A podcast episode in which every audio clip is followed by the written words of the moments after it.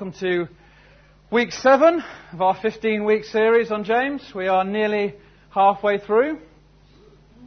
I hope you're enjoying the teaching. I hope you're finding it useful, uh, both on a Sunday morning and in the life groups through the week. If you're not in a life group, I encourage you to join one because that's where we get to discuss what was said on Sunday and decide whether or not we agree with it.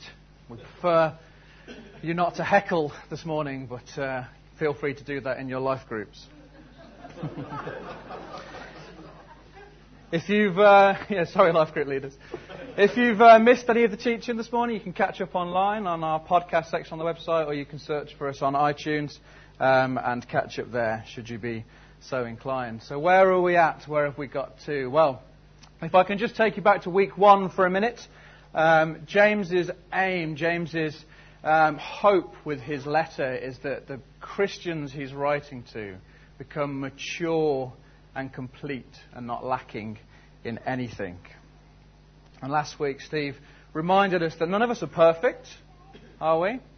Not one of us, and that the church exists as a hospital for sinners rather than a hotel for saints. Having said that, though, our aim should always be perfection. It should be to mature and grow. And if the church is a hospital, then you go to a hospital to get better and to do better. Jesus said, Be perfect as your Father in heaven is perfect. So that's our aim. And this morning we come to, um, I think, perhaps some of the most offensive part of James's letter, some of the hardest teaching.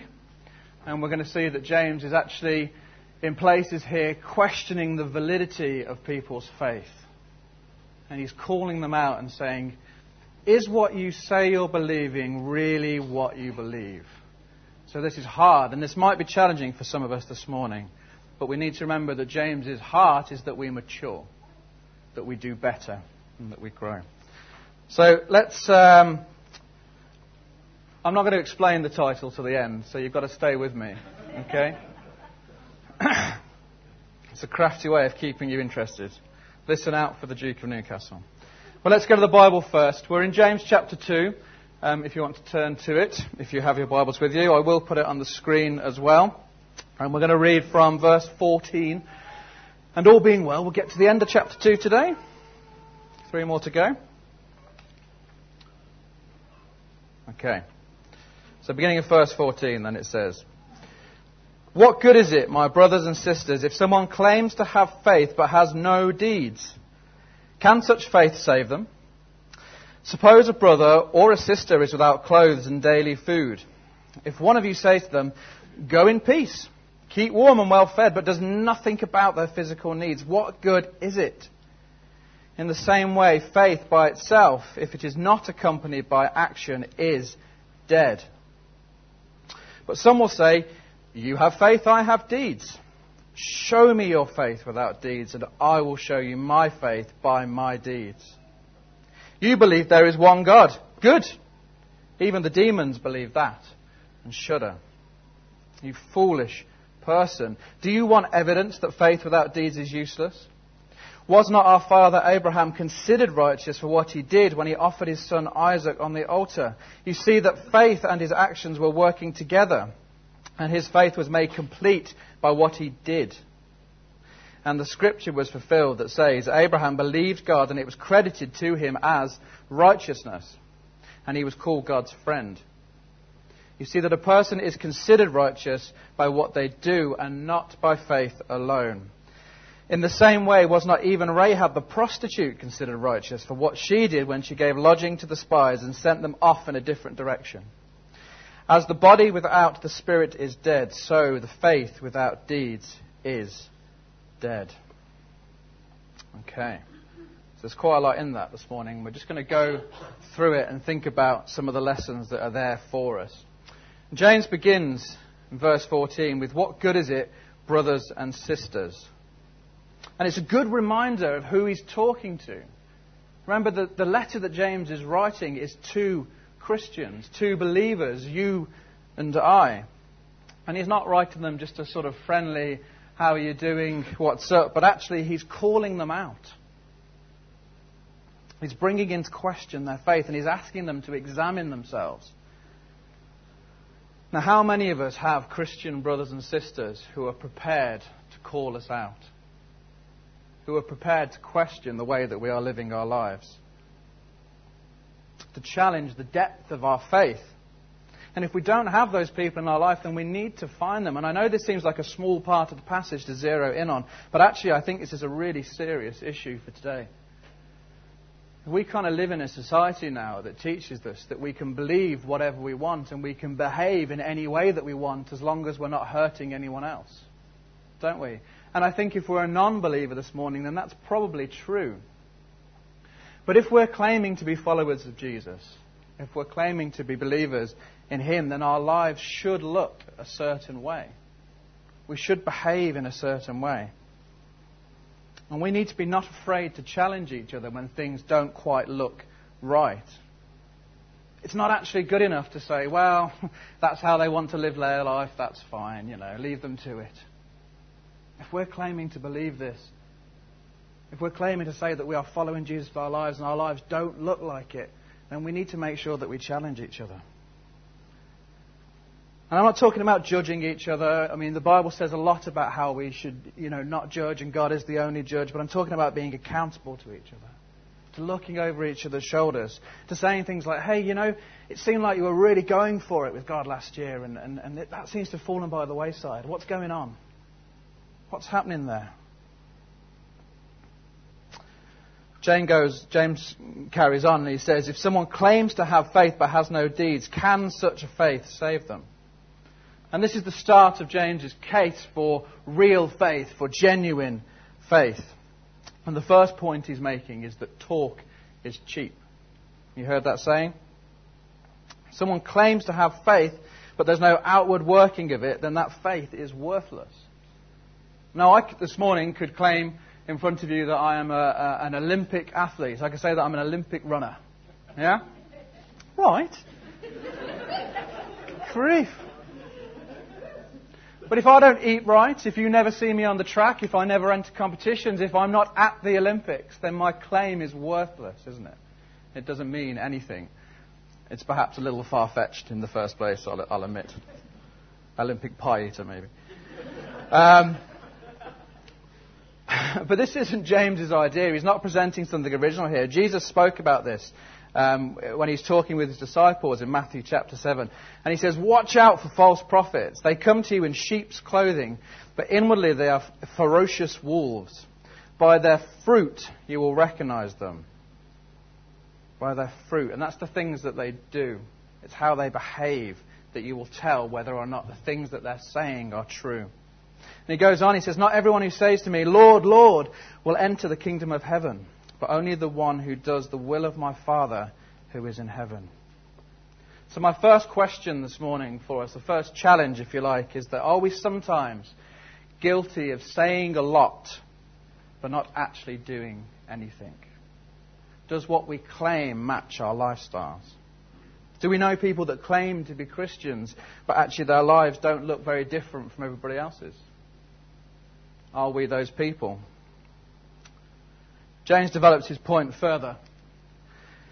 He says, Suppose a brother or a sister is without clothes and daily food. If one of you says to them, Go in peace, keep warm and well fed, but does nothing about their physical needs, what good is it? In the same way, faith by itself, if not accompanied by action, is dead. And you know, go in peace in this passage is essentially go away. Yeah? Just go. Just leave. You know, I hope God takes care of you, but I just don't have the time. You know, I'm busy. I've got a lot on. You need to just leave me alone. And we say things like, um, I'll pray, don't we? I'll pray for you. How many of us have, uh, uh, uh, have said, I'll pray very quickly and then immediately forgotten the thing that we said we would pray for? More than occasionally, I think God puts people in our path not just to pray for them, but to be the answer to the prayers. If we know someone that has a need that we can meet, we shouldn't just pray for provision, but that we should be the provision. John writes in 1 John 3, verse 17 If anyone has material possessions and sees a brother or sister in need, but has no pity on them, how can the love of God be in that person? How? Dear children, let's not love with words or speech, but with actions and in truth. And you know, God calls us to be good stewards of the things that we're given, doesn't He? Do we just consider all the blessings and all the richness that we have in our life are there for our own benefit and our own happiness? You know, Steve reminded us last week of how rich we really are in this country. Actually, God gives us all that He gives us so that we can be blessings to others. He gives abundantly so that we can give out. And sometimes I think perhaps we're a little bit guilty of sort of hyper spiritualizing things, and we pray imagining that cheeseburgers are going to fall from the sky when actually we've got food in our fridge that we can provide. You know? And don't forget who James is talking to here. He's not talking about people on the other side of the world. He's talking to brothers and sisters, to believers. It starts here in our midst. What are the needs among us? Paul writes in Galatians 6, Therefore, as we have opportunity, let us do good to all people, especially to those who belong to the family of believers. What needs do we have here this morning? How can we set our faith in action in the church that we belong to, in the community that we belong to? What can we do? A couple of suggestions. Can we help each other with childcare? Can we provide practical support? Can we provide financial support? Can we look to those that are older amongst us to see whether we can help with gardens or around the home?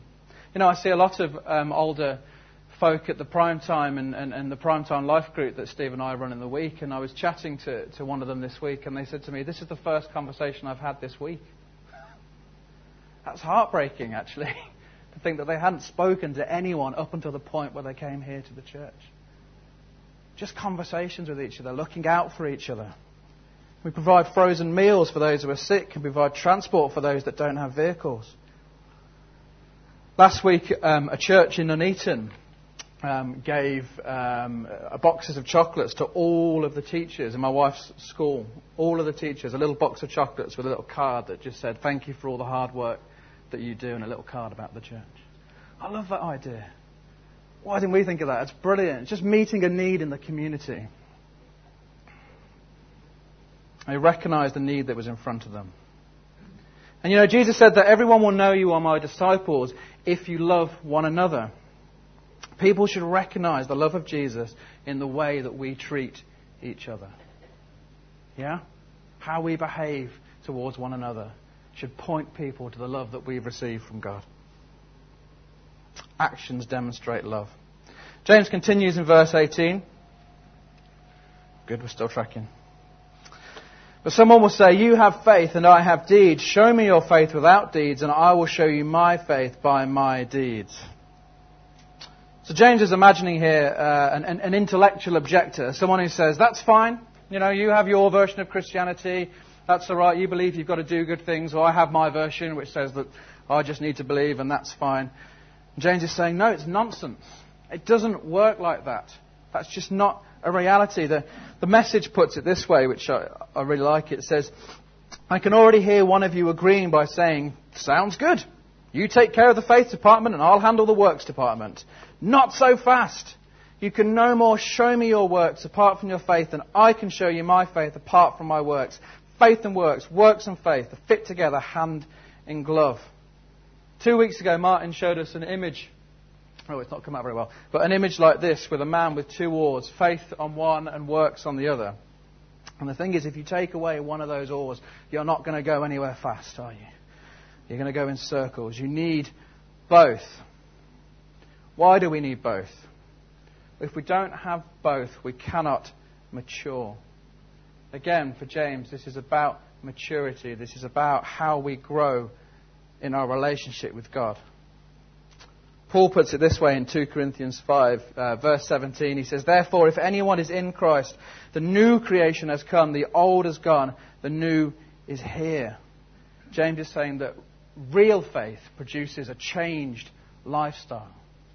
And it might not be an instant thing. It might not be a change that occurs overnight. We might not become a Christian and then suddenly everything's different. Because maturity is about gradually growing and learning, isn't it? And it's about God teaching us and changing us one step at a time. But there should be some evidence in our life. There should be some ways in which we are different from the rest of the world. My second question is this, and uh, I've borrowed this from somebody else, and I, I think it's a brilliant challenge, and it's challenged me this week. If you were arrested for being a Christian, would there be enough evidence to convict you? Is there enough of Jesus in your life that people can tell you're a Christian? And if there isn't, are you sure you really believe what you say you believe? I told you it was hard this morning. now, James really goes for the jugular. He's been winding up to this, you can tell. He says, You believe that there is one God, good. And you can imagine the sarcastic slow clap as he says it. Even the demons believe that and shudder. And you know, the demons in the New Testament, in the Gospels, have excellent theology. Did you know? First chapter of Mark, a demon refers to Jesus as the Holy One of God. That's a revelation of divinity from a demon right at the start of Mark before anybody else has got it. Right there. A little bit later on in Mark, they refer to him as Jesus, the Son of the Most High God. Some of these demons have got a better understanding than the disciples, those that were following him. James is saying that believing in Jesus, acknowledging that he exists, is no better than that of the demons. So, what's the difference?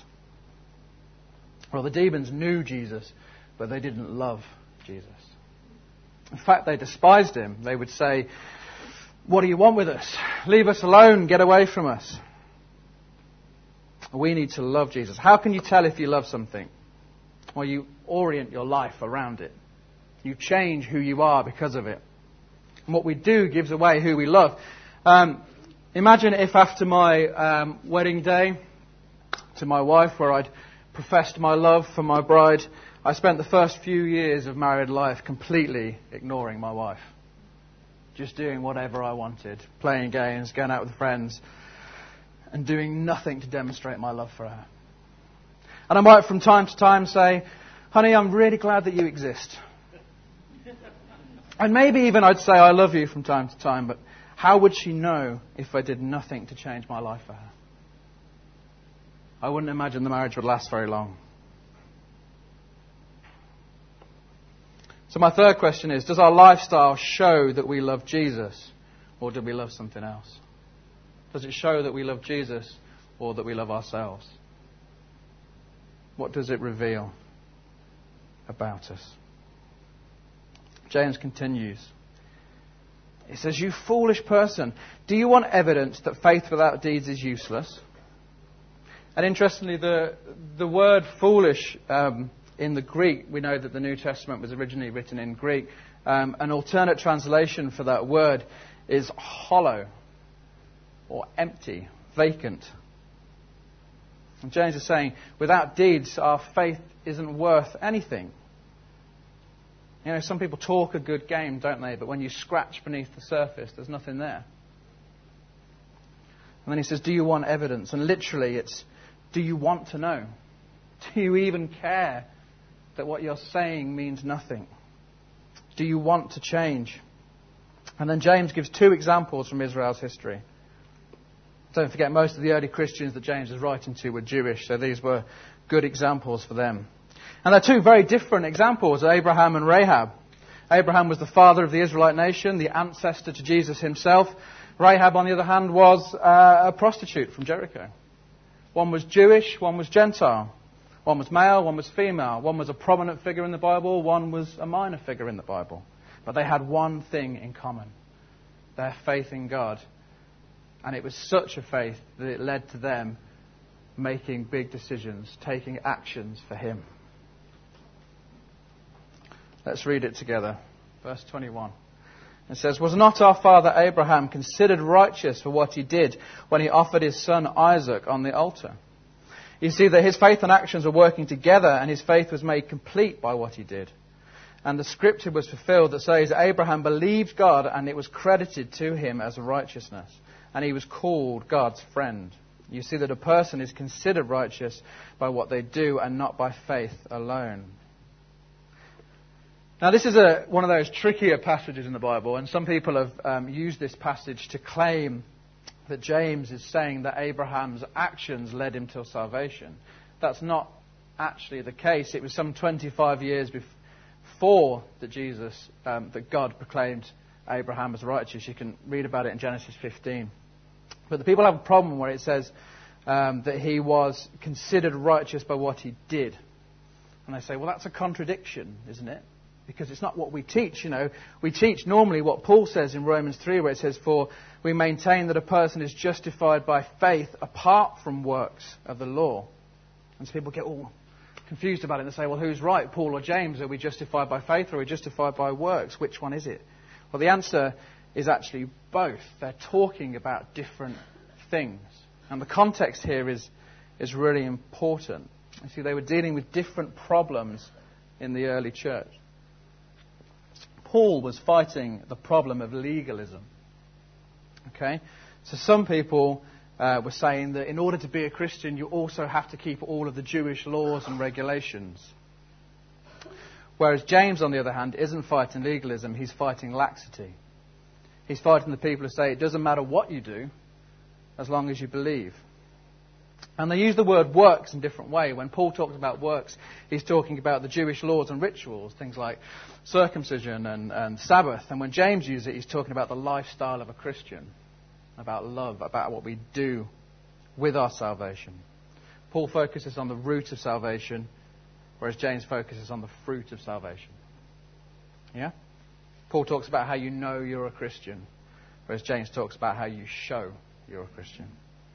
And the best summary that I think I can offer is in uh, Ephesians 2, verse 8 to 10, where it says, For it is by grace that you have been saved through faith. And this is not from yourselves, it is a gift of God, not by works, so that no one can boast. For we are God's handiwork, created in Christ Jesus to do good works, which God has prepared in advance for us to do. So there's three um, prepositions in that, isn't there? By grace, through faith, for good works. And that's the right order, and we need to make sure that we keep that order in mind. It's not by good works, and it's not through good works. Yeah? Salvation is a gift from God. By grace is God's gift to us. Nothing we can do to earn it. It's freely given to us. And we need to not lose sight of that because it's something that makes us as Christians, you know, unique in our religion. That actually we don't, we're not earning this faith. We have salvation through the sacrifice of Jesus on the cross. If you've never heard that this morning, then I would encourage you to come and talk to, to me or Steve or one of the leaders after the service because it's such an important thing that will change your life. Through faith is our acceptance of that. That we are loved, that we are forgiven by God, and it requires us to believe it, to have faith in it. But we're not saved for no reason, we're saved for good works. That's how we respond to the salvation that we receive. Just as Abraham and Rahab did in the examples that James gives. Okay. Jean Francois Gravier, the most French sounding name you've ever heard. Better known as the Great Blondin he was a famous French tightrope walker and acrobat. And on one occasion, he attempted to cross the Niagara Falls on a rope that was 11,000 feet long and 160 feet high. Amy Nathan, you'll have a good view of this, having recently been to Niagara Falls. A great crowd gathered together to watch his attempt. Loads of people on the American side, loads of people on the Canadian side. And he uh, began by carefully stepping out onto the rope, holding his balance pole in front of him. And slowly he moved across. And as he got to the middle, he dropped his balance pole. the crowd gasped. And he carried on, one step at a time. And eventually he made it all the way to the other side. And the crowd cheered, Woo! And he did it again.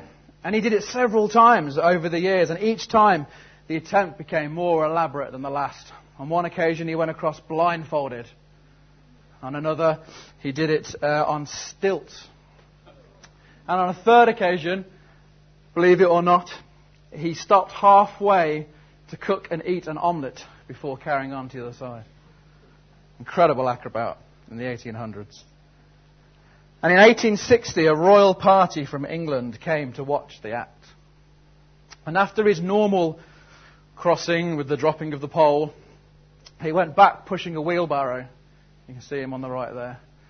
And then he did it another time, but this time he filled the wheelbarrow with potatoes. Okay? All the way across. And then he approached the royal box. And he asked the Duke of Newcastle.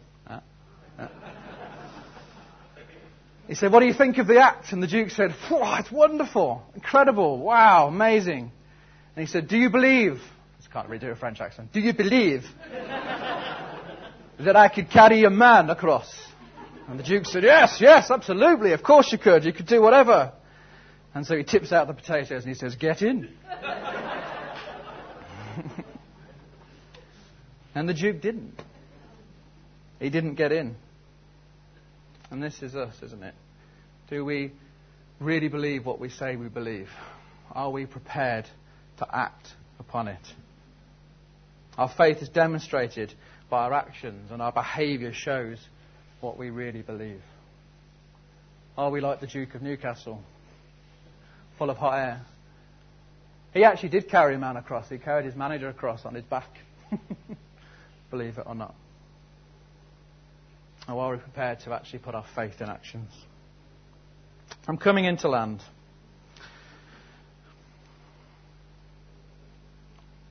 2 Corinthians 13, verse 5 says that we are to examine ourselves to see whether we really are in the faith, to test ourselves. And I think perhaps we just need to ask ourselves those difficult questions this morning. Am I really a believer? Is my lifestyle any different from unbelievers? Do I say a lot but actually do a little? If we were arrested this morning for being a Christian, would there be enough evidence to convict us? Does our lifestyle show that we love Jesus or ourselves? You know, many of us have been sold the lie that it doesn't matter what we do as long as we believe. But James says that's not true. What you do matters. Shows what you really believe and shows that you believe what you say you, you say you believe. Are we prepared this morning to get in the wheelbarrow or remain on the sidelines watching? Uh, Tim, do you want to come back up? And we're just going to, I think it'd be good just to spend a few minutes reflecting on those questions and perhaps just having a time of personal reflection and prayer and just deciding this morning if we're doing enough, if we're responding in the right way to what we believe. And you know, if you're not a Christian here this morning and you're thinking, well, that message wasn't really for me, the message for you is that God loves you, that He sent His Son Jesus to die for you, and that He wants to know you and He wants to change your life for the better. I'd love to talk to you more about that. Let's just close our eyes and spend a few minutes in prayer.